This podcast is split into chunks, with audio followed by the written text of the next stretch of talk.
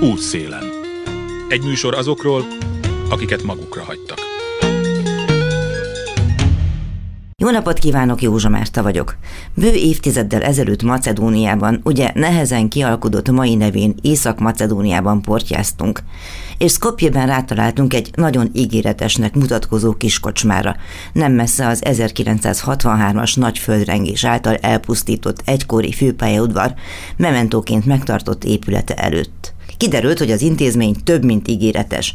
Az volt a székhelye a Tito párt aktivistáinak és vezetőinek, és a bevételből valósították meg a pártfinanszírozást. Sikeresen. Az egykori Jugoszlávia eszméit népszerűsítő társaság szerzett is egy képviselői helyet a fővárosi önkormányzatban. Mindenféle népesség ült ott balkáni nyugalommal naphosszat, nemzetközi érd, az egykori szövetségi köztársaság tagállamaiból háborús borzalmak között kialakult nemzetállamok nációiból verbuválódott társaság, akik meggyőződéssel hangsúlyozták, régen minden jobb volt. A jugonosztalgia közepette két sor után kiderült egyikükről, hogy ő voltak éppen elhárító tisztként szolgált Tito hadseregében, és egyik legfontosabb feladata volt az Okridi tópartján fekvő festői Struga városában, annó évente megrendezett költészeti fesztivál, és persze maguk a költők megfigyelése. A magyar irodalom is rendszeresen jelen volt. Nagy Lászlótól Juhász Ferencig, Pilinszkijig sokan váltak a szorgos titkosszolga megfigyelésének tárgyaivá. Bizonyítékául az irodalom társadalmi hatására mesélte el a korábbi tégla, hogy mennyire megszerette a költőket, különösen a magyarokat, olyannyira, hogy nyugdíjasként rendszeresen olvasta őket, és valóban beszélgettünk, egészen értő olvasóvá vált. E hasznos ismeret birtokában tovább utaztunk az autentikus helyszínre, magára Strugára, ahol egyre kevesebb macedón és egyre több albán él, ami közös bennük, hogy szeretnek kereskedni. A Skanderbék konyakok és más vásárfia mellett légycsapókat is lehetett venni.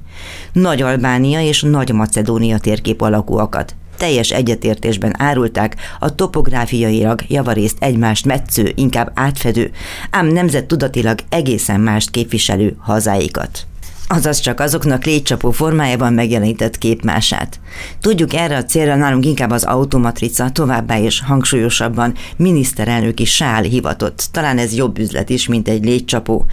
Még ha a nemzeti felbuzdulás miatt is veszi meg az ember. Aztán kiderült az is, hogy a stadionok ultráinak úszító világában égető szükség mutatkozna arra, hogy a kirekesztő és gyalászkodó versékék skandálása mellett országunk történelmének egy déli bábos formáját mutogathassuk szomszédaink bosszantására főként. És minthogy a román rajongókat sem kell félteni, meg történetesen humoruknál is voltak, ők meg Batukány fénykorának sziluettjét javasolták a magyar kollégáknak, hiszen azon is látható a történelmi Magyarország egy pillanata, nagyobb is, mint a királyi formáció. Elnézve az alakzat tökéletesen alkalmas lenne légycsapónak. Bár messze már a török tatár nincs szebb, mint egy kopasz agár, ahogy Hubónál a kopasz kutyában hallani, nincs is olyan messze az a cudar világ. Úgyhogy javaslom, használjuk ki a konjunktúrát, és térjünk át a stadionokban a nemzeti légycsapó bizniszre. Útszélen. Büntetés és jutalmazás, rabszolgasors, anyagi és társadalmi megbecsülés hiánya. Ebben élnek Pintér Sándor rendőrminiszter jól bevált elképzelései szerint a tanárok. Számos becslés szól arról, hogy hányan eshetnek ki a rendszerből a bürokrácia és az értelmetlen követelményrendszer miatt, és hányan lesznek azok, akik anyagi vagy erkölcsi okokból hagyják el a pályát. A pedagógusok szakszervezete a Forrás Társadalomkutató Intézettel közösen készített egy online kérdőíves felmérést, amelynek adataiból az is kitűnik, milyen minősítési rendszert tartanának tisztességesnek az oktatásban dolgozók.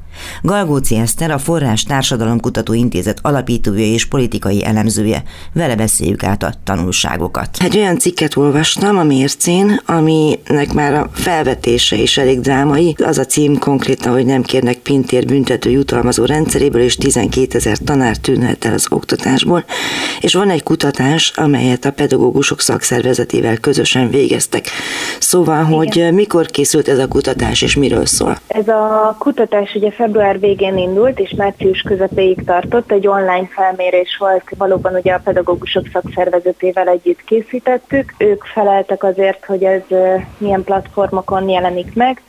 Ugye ők reklámozták és így jutott el nagyon sok pedagógushoz ez a kutatás, összesen 4110 töltötték ki.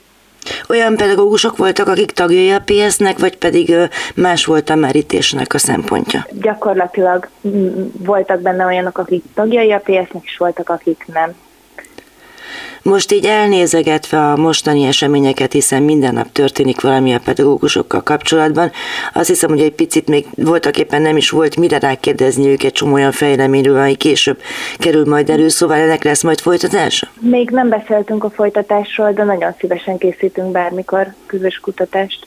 Mert azt látja, hogy voltak éppen volna erre, hogy mondjam, szempont, vagy bármi egyéb. Abszolút, abszolút. Ez egy mindig nagyon érdekes kutatás. Alapvetően ugye a, pedagógusok most nagyon előtérben vannak, amúgy is, de ezzel a büntetőjutalmazó rendszerrel, ahogy kiemelte, meg ezzel a teljesítményértékelés átalakításával, valamint a beígért ugye bérrendezéssel kapcsolatban szerintem nagyon sok szempont felmerül, amiben nagyon is úgy tűnik, hogy a pedagógusok véleményét kevéssé kérik ki, de pont ez a kutatás is igazolja, hogy nagyon is szeretnék elmondani a saját verziójukat. Nekem egy kicsit ilyen eufemisztikusnak tűnik ez, hogy kevéssé, mert szerintem sehogy sem, vagy legalábbis van-e arról ismeret, hogy pedagógusokat megkérdeztek, a kutatókon kívül persze. Nincsen. És az előkerült különben a kérdésekben? Nem, erre nem volt külön kérdésünk. Ugye ebben a kutatásban főként azokra a pontokra helyeztük a hangsúlyt, amik ilyen nagyon erős visszatetszést váltottak ki, vagy ilyen erősen megkérdőjelezhetőek. Menjünk rajta végig. Hogyha egyébként rangsorolnia kéne, hogy melyek azok a pontok, amelyek a leginkább fájnak a pedagógusoknak, akkor melyiket tenni az első helyre? A bér van ugye, a teljesítményrendszer. Hát én azt gondolom, hogy ami nagyon kiugró, az valóban a büntető jutalmazó rendszer. És ebben ugye valójában nem meglepő az, hogy a, a büntetőrendszert teljes mértékben utasítják, ugye egy ötös skálán átlagosan 1,1-es értéket kapott. Viszont azt is láthatjuk, hogy a jutalmazó rendszerrel sincsenek kibékülve a, a pedagógusok, ami talán egy picit meglepőbbnek tűnhet, de itt is 2,1-es értéket mértünk mi, ami ugye az elégségesnek felel meg. De a büntető meg a jutalmazó rendszer azok nem járnak kéz a kézben? Alapvetően igen, csak volt egy, tehát hogy ha jól értem, akkor felmerült az is, hogy ezt a, ezt a büntetőt ezt kivezetik, de hogy a jutalmazó az még talán maradhat ennek ellenére is. Mi a büntetőrendszer lényege? Alapvetően a, ami nyilvánosságot is kapott, az az, hogy van egy teljesítményértékelő rendszer, és a legjobban teljesítő 25% az ugye plusz kap, a legrosszabbul teljesítő viszont ugye bérmegvonással is járhat. Ez volt ugye a büntetőnek a lényege. Ki az, aki értékel? Hát ez ugye felmerült, mi mi alapvetően a kutatásból tudunk kiindulni, hogy ki az, akit nem szeretnének, vagy szeretnék, hogy értékeljék a pedagógusok munkáját, és ez egy nagyon érdekes rész volt. Világosan látszik, hogy a pedagógusok szeretnék, hogyha a saját véleményük is megjelenne ebben az értékelési rendszerben. Ez ugye 4,2-es értéket vesz fel, viszont ahogyan így kibontjuk a különböző szereplőket, az látszik a legfontosabban, hogy egyszerre szeretnék, hogy legyen rálátása azoknak, az értékelőknek az ő munkáikra, tehát mondjuk egy intézményvezető vagy a munkaközösség tagjai, meg ezek egyszerre legyenek szakmai szempontok alapján is értékelve, hiszen mondjuk a, a diákok és a szülők rálátnak az ő munkájukra, de kevéssé szeretnék, hogy ők értékeljék, hiszen nekik szakmai tapasztalatuk nincsen, és ami ebből még érdekesebb, hogy leginkább a külső szakértő az, amit nem szeretnének a pedagógusok, hogy bírálja az ő munkájukat, akiknek egyébként lehet valamilyen szakmai tapasztalata, de nem rát rá a mindennapos működésükre. Hát igen, meg tudjuk, hogy iskola és iskola között óriási különbsége van, és nem csak egy budapesti elit gimnázium és egy borsodi általános iskola közötti különbségre gondolok, hanem hogy ezek a, akár osztályonként, vagy nem tudom én, bármiféle szempontból is nagyon-nagyon eltérőek tudnak lenni. Ez Alapvetően ez is, meg egyébként mi készítettünk ettől teljesen függetlenül is, az a szakszervezettől függetlenül is egy kutatást, egy kvalitatív interjú alapú kutatást, amiben bár nem kérdeztünk rá ezekre a, a teljesítményértékelőkre, de voltak olyan pedagógusok, akik kiemelték, és ebben így találtam egy ilyen nagyon érdekes áthallást, valaki azt említette, hogy a külső szakértő ugye például pont az ő tantárgyára nem látott rá, de úgy jött el értékelni őt. Igen, nekem úgy sokszor eszembe jut, én valamikor tanultam pedagógiát, és ott egy külön tárgy volt ez a belső értékelés, vagy önértékelés, mint ahhoz hasonló. Nekem ez akkoriban ilyen fura volt, de úgy később azért az ember a diákkorát elhagyva megérti ennek a fontosságát. És a tanároknak volnának erre, hogy mondjam, skilljeik? Tehát tudják, hogy hogyan kell egy önértékelést elvégezni? Én azt gondolom, hogy amióta bevezették ezt a az értékelési rendszert, ugye most ezt halljuk, hogy a PED 1 a PED 2 váltásra milyen hatalmas, bürokratikus munkát kell elvégezniük, és egy ilyen óriási anyagot összeállítani a saját teljesítményükről.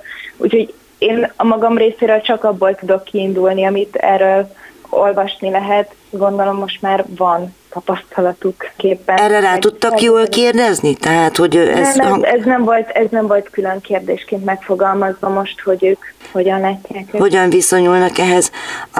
Az is szerepel a leírásban, hogy ez igyekeztek valamilyen úton, módon reprezentatívan elvégezni ezt a Igen. kutatást. Rengeteg akadályjal persze. Meséljen az akadályokról, meg hogy hogy sikerült mégiscsak valami fajta reprezentatívást elmérni ebben a 4000 valahány száz fős mintában, ami azért mégiscsak a pedagógusok hát nem egészen egy huszada, vagy még kevesebb is talán. Ugye itt az történt, hogy online kutatást végeztünk, ennek vannak előnyei is, vannak hátránya is, de ezt nagyjából egy ilyen hólabdaként kell értelmezni, ugye nyilván megosztják, és egyre többen töltik ki. Alapvetően az, hogy reprezentatív, azért jelenik meg, mert a KSH-nak vannak bizonyos adatai a pedagógus társadalomról, itt ugye az intézménytípus és a területi megoszláshoz, amit biztosan tudunk, és ennek megfelelően a minta esetleges torzulásait súlyoztuk. Így lett reprezentatív a pedagógus társadalomra. Az, hogy 12 ezer pedagógus tűnhet el, ami azért egy nagyon-nagyon fontos szám, nagyjából, ha én jól gondolom laikusan, akkor az lehet, hogy az oktatás el lehetetlenítését jelenti egy csomó helyen. Ebben az legfőbb szempont, hogy hogyha ezeket a minősítési rendszereket vagy akadályokat nem ugorják meg, akkor és nem készül el a portfóliójuk, akkor nem tudják megtartani az állásukat, tehát magyarul kirúgják őket, vagy pedig az, hogy a rengeteg nehézség egyre inkább arra sark sarkalja őket, hogy pályaelhagyóvá váljanak? Ugye ebből a konkrét kutatásból erre nem tudunk következtetni, de alapvetően ugye azt látjuk, hogy egy nagyon nagy elégedetlenség van a minősítési rendszerrel, és hát tapasztalatok szerint amúgy ez is lehet a lemorzsolódásnak majd a későbbi oka. De megint csak vissza tudok utalni a saját magunk, vagy a Forrástársadalom Kutatóintézetnek a másik kutatására, ott is azért volt tapasztalat arra is, hogy azt mondták, hogy mert nagyon sokszor gondolkoztak azon, hogy elhagyják a, a pályát. Mindig a hivatástudat és a gyermekek azok, amik visszatartó tényezőként megjelentek, de van gondolkodás arról, hogy megéri-e folytatni. Egyébként annak pozitív a kicsengése annak a kutatásnak a legtöbben azt mondják, hogy ők nem szeretnének más csinálni, de ezért meg megjelenik a gondolkodás. Mit gondolnak az anyagiakról? Hol súlyozódik ez? Mennyire van fókuszban?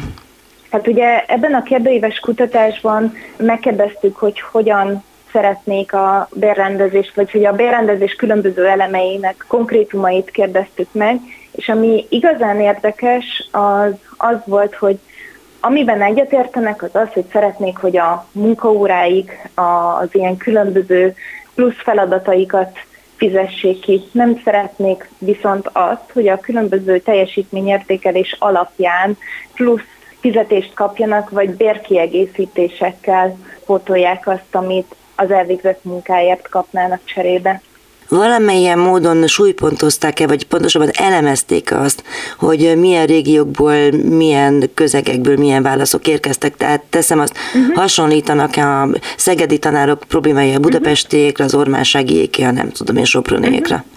Az volt az érdekes a kutatásban, hogy megnéztük különböző bontásokban, mind az intézményrendszerre, mind az életkorra, mind pedig a, a területi különbségeket vizsgáltuk, és statisztikai értelemben nem kimutatható különbség. Tehát ezek a válaszok nagyon egységesek és nagyon egyöntetőek a pedagógusok részéről. Hogyha pedagógusi munka értéktartalmát néznünk, akkor kit tekintenek a tanárok jó tanárnak? Erre ebben a, a kérdőívben nem kérdeztünk rá. Igazából megint csak vissza tudok utalni a kvalitatív felmérésre, ott nem is azt kérdeztük, hogy ki az, aki jó tanár, hanem azt kérdeztük, hogy ők munkának vagy hivatásnak tartják-e a, a saját szakmájukat, és mindenki a hivatást emelte ki, és azt, hogy a, a gyermekeknek a, a jövőjéért érdemes ezt csinálni. Én azt gondolom, hogy talán ebből következtethetünk nagyon áttétesen arra, hogy a jó pedagógus az, aki, aki foglalkozik a gyermekekkel. Mennyire látszik az az igényük a tanároknak, hogy szeretnének tovább képződni, hogy szeretnének esetleg a nemzetközi trendek szerint működni, hogy olyan tapasztalatokat szerezzenek, amelyek a legendaként szokott említeni, nem tudom én mondjuk, finn oktatási modellben léteznek. Konkrétan a finn oktatási modellt vagy nemzetközi részt nem kérdeztünk, de azt megkérdeztük, hogy milyen jellegű értékeléseket tartanak elfogadhatónak, és ebből nagyon erősen kiugrik a fejlesztő értékelés, ami ugye a saját szakmájukat segíteni olyan tekintetben, hogy az értékelésnek van egy olyan része, ami azt mondja, hogy ebben, meg ebben, meg ebben még tudna fejlődni a pedagógus. Ezeket nagyon szívesen vennék és be is építeni. Amióta, vagy legalább amióta megjelent ugye a kockás inges mozgalom, azóta így időnként a kormányzati kommunikációban továbbra is feltűnik az, hogy olyan fajta külsőségeket várnak el a tanároktól, mint a nem tudom én, hogyan öltözködnek, uh-huh. de, de akár olyanokat is, hogy milyen a nemzeti elkötelezettségük, és így tovább.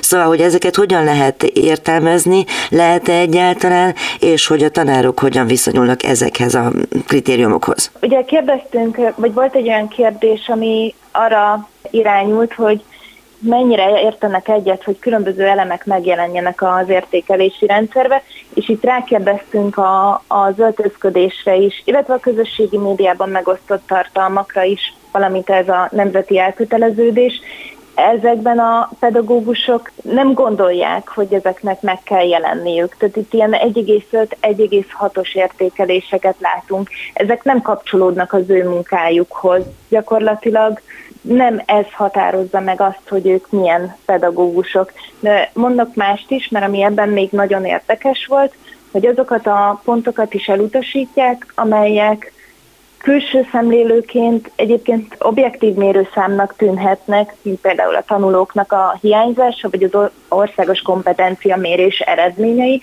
viszont a valójában az ő munkájuknak nincsen ráhatása arra, hogy ezek hogyan fognak alakulni végső soron.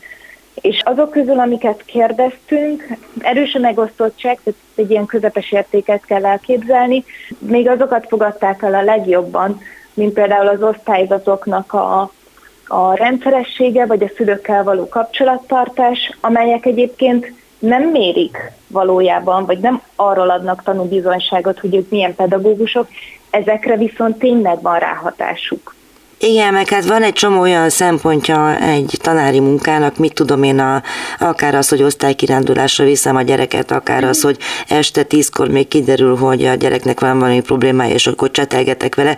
Ez nyilván nem építhető bele mondjuk egy bérezési rendszerbe, de hogyan viszonyulnak, hogyan fogadják el ezeket a szempontokat? Amikre rákérdeztünk, azokat mondom kevéssé fogadják el, és itt megint csak a másik kutatásra tudok visszautalni, viszont nagyon sokan számolnak be arról, hogy valóban a munkájukat képezi az, hogy ők pedagógusok gyakorlatilag nem csak az iskola falain belül, vagy nem csak arra a 45 percre, amíg órát tartanak, hanem pedagógusok az életük minden területén, és ez valóban azzal is jár, hogy a hétvégén is elérhetőek, hogy a hétvégén is ebben gondolkoznak, folyamatosan végzik a, a munkájukat, ez persze nagyon nehezen mérhető. Az sokan kutatták már, hogy az elmúlt évtizedekben jelentősen csökkent a pedagógus szakmának a szakmai presztízse.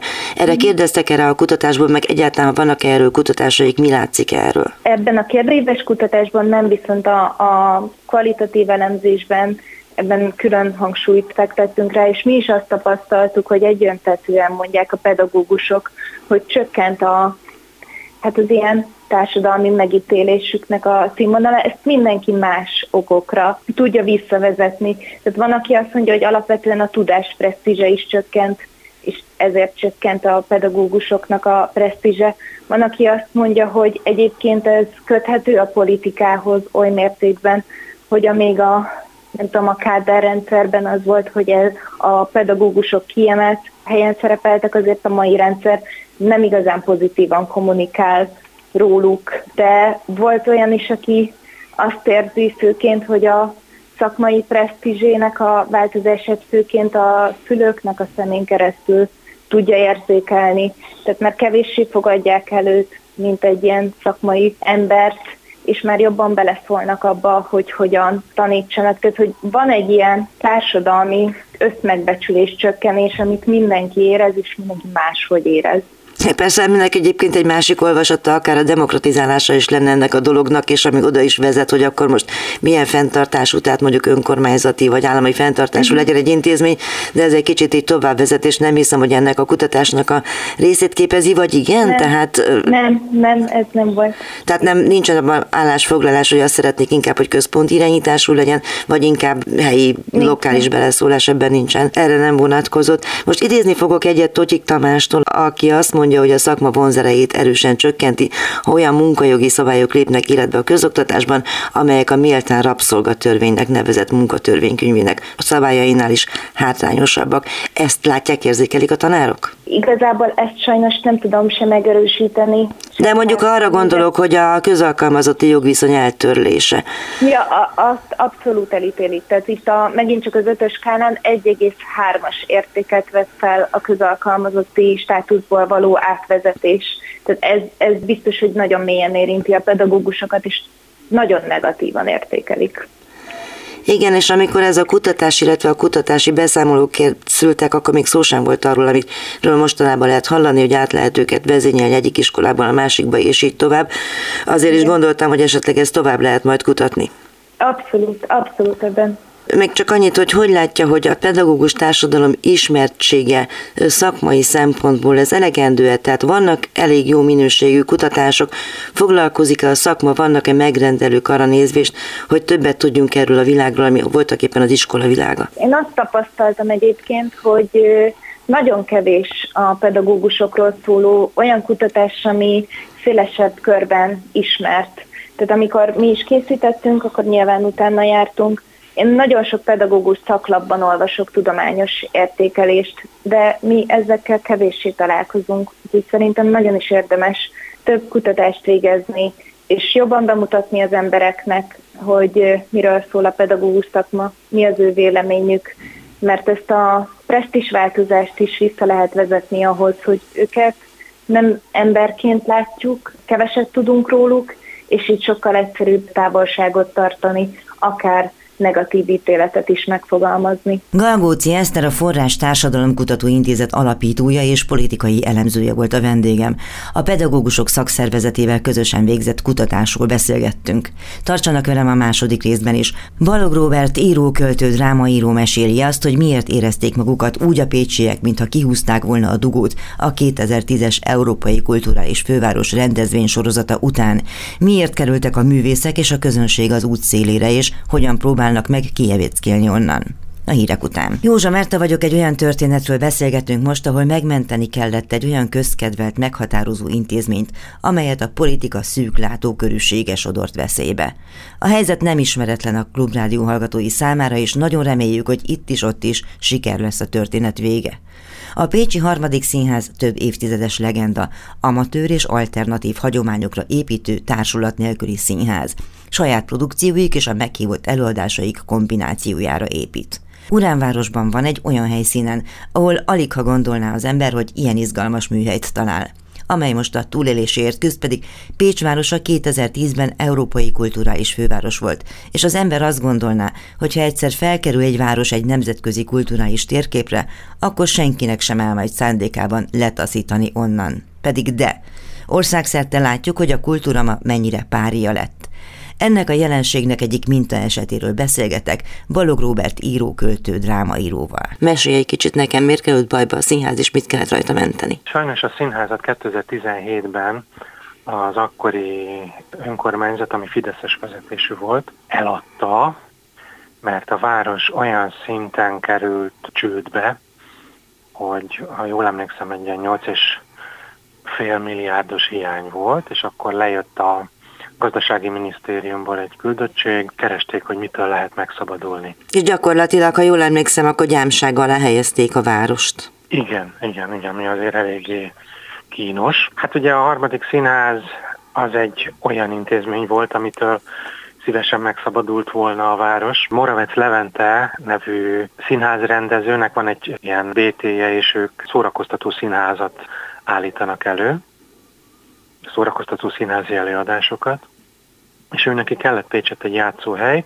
és próbálkozott több helyen is, és bezárt parkmozit próbálta például megszerezni, de amit nem kaphatott meg, és akkor úgy innen jutott eszükbe, hogy felajánlották neki, hogy vásárolja meg a Pécsi harmadik színházat. Meg is vásárolta, mint egy kettő, azaz kettő millió forintért, nem az épületet, hanem a színházat működtető Kft-t.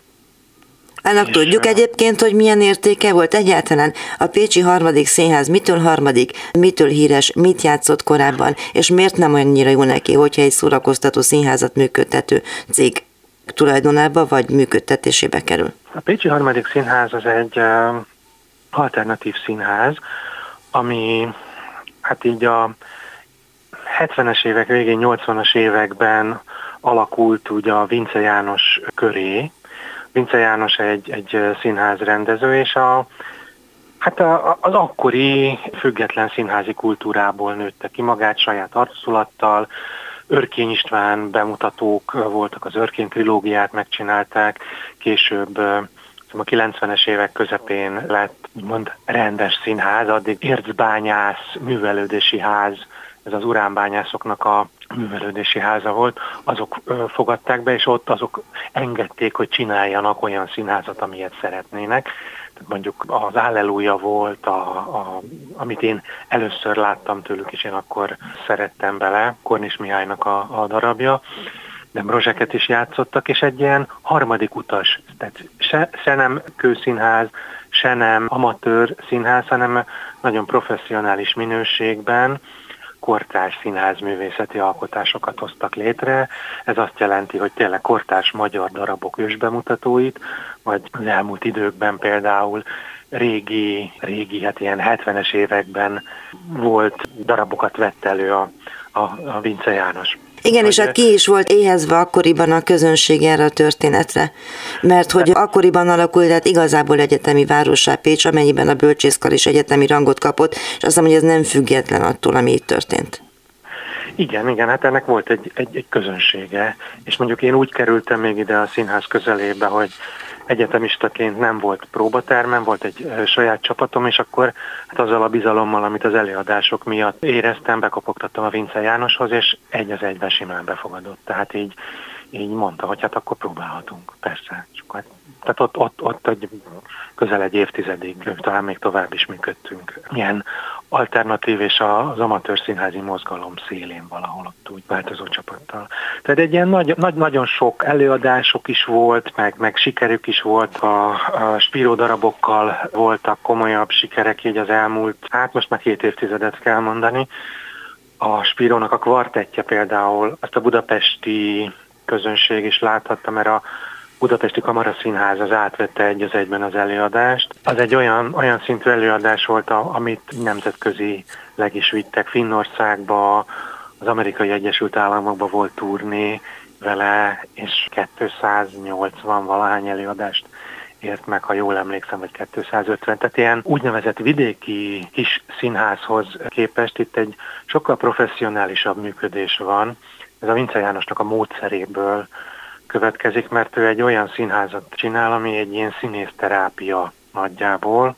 Két terem van, van egy kamara színház méretű terem és egy szobaszínház méretű terem, és, és hát mind a kettőbe tovább próbálnak, mint általában szoktak próbálni, és valahogy tényleg sokkal, sokkal mélyebbre jutnak el ezek az előadások. Azt mondtad ugye, hogy 17-ben történt ez a sajnálatos eset, amikor eladták tulajdonképpen az üzemeltetés jogot. Most ugye 23-at írunk, mi történt ebben a hat évben? Hát Moravec Levente egyrészt tulajdonosként viselkedett egy darabig, ameddig hát ugye tudott, ez azt jelentette, hogy a kiemelt színházi státuszukat, ha nem is elvesztették, de hát mivel nem volt már önkormányzati színház, ezért kevesebb pénzt kaptak. Az önkormányzat 5 millió forinttal támogatta csak a színházat, a korábbi 20-31 néhány millió helyett, és ez a hiány egy darabig pótolható volt a TAO pénzekből, azonban hát utána nem. Tehát így, így egyszer kaptak valamelyest nagyobb támogatást még a színház, de hogy, hogy van egy, illetve most már szerencsére volt egy 30 milliós görgeteg, amit így nem tudtak a saját költségvetésükből ledolgozni, és hát ugye mivel kevesebb volt a pénz, kevesebb előadásszám, egyfajta ilyen, ilyen, ilyen csapdahelyzetbe került a színház, és a rezsi krízisben, vagy nem tudom minek nevezzük ezt a háború következtében, amit szoktak mondani, tehát itt a megemelt rezsiárak azok még tovább növelték, és anyagilag az ellehetetlenítés szélére vitték ezt a színházat. De ez most már az idei fejlemény, az elmúlt igen, évnek a igen, fejleménye igen. közben a Vinceféle Színház tudott-e működni? Tudott, tudott, tudott, csak mint ami utoljára egy, egy nagyon-nagyon jól sikerült csirkefej bemutató volt, ami arra épült, hogy a, a Spírónak a 80-as évek beli darabját azt megzavarta az idővel. Sose tudtuk, hogy most ez egy multidézés, vagy ma játszódik, és ez, ez egy nagyon-nagyon-nagyon gyomorforgató helyzeteket eredmény, vagy hát így néha az embert a sírás környékezte, néha meg, meg hogy azt a büdös mindenit. Ilyen heuréka élménye, vagy ahá élménye volt, hogy ezt tényleg nem véletlenül emlegetjük olyan gyakran, hogy mennyi hasonlóság van az elmúlt rendszer rosszabb részei és a mostani rendszer legrosszabb részei között. Ahhoz, hogy a, hogy a 17-ben elkezdték ellehetetleníteni a színházat, annak van-e köze ahhoz, hogy akkor Fideszes önkormányzat van, és a társulat pedig úgy gondolkodott, illetve a főrendező is úgy gondolkodott akkor is, ahogy most gondolkodik? A harmadik színház az nem, nem egy politikai színház, színházat csinált, hanem... Hát ez nem sokszor szokott számítani, tehát azt nagyon pontosan igen. látjuk, hogy ki tudnak pécézni bárkit is. A harmadik színház az Vigyánszki Attillától kezdve minden minőségi színházat befogadott, voltak ilyen programjaik a határon túlról is, Bremek Erdélyi, vagy tehát tényleg, tényleg, tényleg ez egy esztétikai nívó alapján működő kortárs színház, ahol, ahol nem úgy volt politizálva, hogy így bármiféle pártpolitikához lett volna köze, hanem a minőséghez. A Fideszes önkormányzat szerintem nem haragudott a Jánosra, bár a harmadik színházat időnként az épületet próbálták megszerezni, ez így pártsemlegesen, tehát ha így, így a, valamelyik embernek az érdekérvényesítő hálózata az képes volt arra, hogy megmozdítsa. Tehát én, amióta emlékszem, azóta a harmadik színházat Hát sajnos azt kell mondanom, hogy pártsemlegesen piszkálták, de most ez az utolsó, utolsó lépés, ez egy nagyon nagy mélyütés volt. Melyik utolsó lépés már, mint? 2017-es. Ilyen világos. a, a, a színháznak az, a, a színházi KST eladása, hiszen azért Pécs hiába Budapest mellett egy kult, hát kulturális decentrum, ugye ez a 2010-es Takács Jóska féle... Kulturális fővárosi elmondat, igen. De azért, tehát mondjuk Budapesten kívül a vidéki városok közül azt hiszem, Pécs kulturális élete engedi azt meg, hogy lehet választani többfajta színház között. Van Pécset tényleg ilyen, ilyen kis drámapedagógia, vagy nagyon kis színház is több színházi műhely, van egyetemi színpad, van egy horvát színház, van nyári színház, és van a, a népszínházként működő Pécsi Nemzeti Színház. Sok-sok-sok réteg van, még befogadó színházként is a Zsolnai negyedben működik egy kicsit ilyen művelődési ház és a színházterem közötti térben, ami nem teljesen ideális, de azért ott is lehet egy-két jó előadást látni, több kiállítótér van, van komoly hangversenyterem, tehát hogy így ez egy olyan kulturális lehetőségekkel megáldott város, amiből csak a fizetőképes kereslet hiányzik. Említetted volt, hogy az épületre több kurzusnak is fájt a foga, azért annak, aki nem ismeri a körülményeket vagy a környéket, annak említsük ezt meg, hogy nem egy belvárosi luxus ingatlanról van szó, mert csak onnan is gondolhatják, hogy valamiféle bányász központban alakult annak idején ki, és nem is a belvárosban van. Hát ez az Uránváros. Cseh Tamás írt a környékről dalokat, az olimpia, meg ilyen tényleg egy városszéli, ma már a retro és a műemlék hangulat lengi körül elképesztő az, hogy, hogy hogy néz ki az épület, egy, egy, egy, hát amit egy ilyen leromlott művelődési ház sugal, de már annyira, annyira vitt az egész kívülről, annyira más építészeti stílusban van. Hát a, akár NDK-ban is lehetne, szóval tényleg így bájos már ez az épület, de hát ugye nem a, nem a külcsíny miatt van, van ott, hanem a belbecs miatt van ott az ember, és azért, azért nézi az előadásokat, és nagyon sokszor van ilyen élmény, hogy a, megnézek egy olyan előadást, ami mondjuk egy ilyen mélyebb szociális problémával foglalkozik. És, és nem is kell díszlet.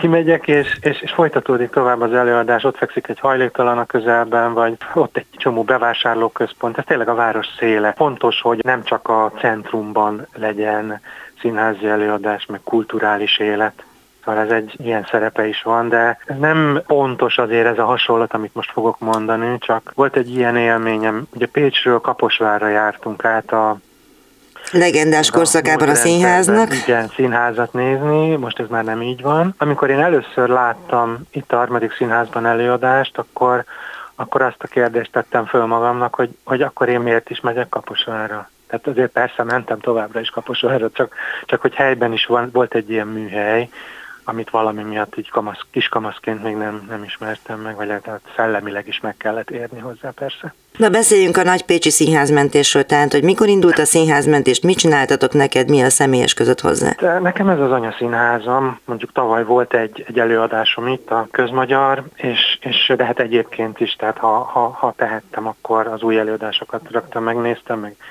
megírtam is róluk kritikát, tehát hogy ez egy fontos hely számomra. Hát azt így lehetett tudni, hogy, hogy gond van már decemberben, de hát akkor még a János megkért, hogy ne írjak róla, viszont januárban akkor már így muszáj volt elkezdeni, tehát ő bízott abban, hogy, hogy különböző államtitkárokkal tárgyalva el lehet intézni, úgyhogy támogatást kapjon a színház, de hát muszáj Hát volt. mostanában azért az alternatív társulatoknak nem áll olyan jól a szénájuk, úgy általában is, szóval ez egy naív gondolat lehetett. Azért volt egy Pataki András nevezetű a forrásműhelynél lévő államtitkár, akit nem kirúgtak, hanem lemondott egy idő után. Azt most ki lehet találni, hogy valami miatt lemondott, én nem akarok találgatni, és nem is tisztem.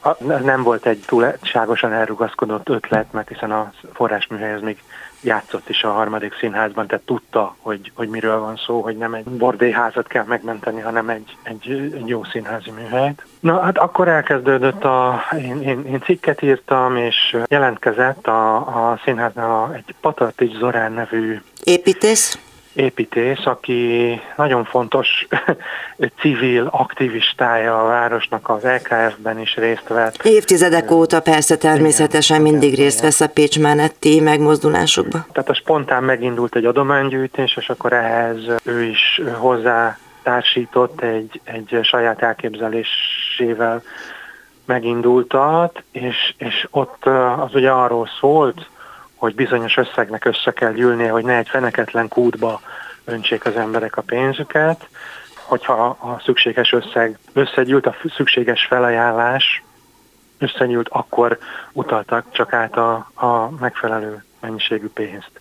És hogy sikerült? Egy 20 millió forint volt a, az óhajtott összeg, de 14 milliónál már a színház rövid távon megmenekült, és akkor ugye itt kell majd mondani azt, hogy rövid meg hosszú táv.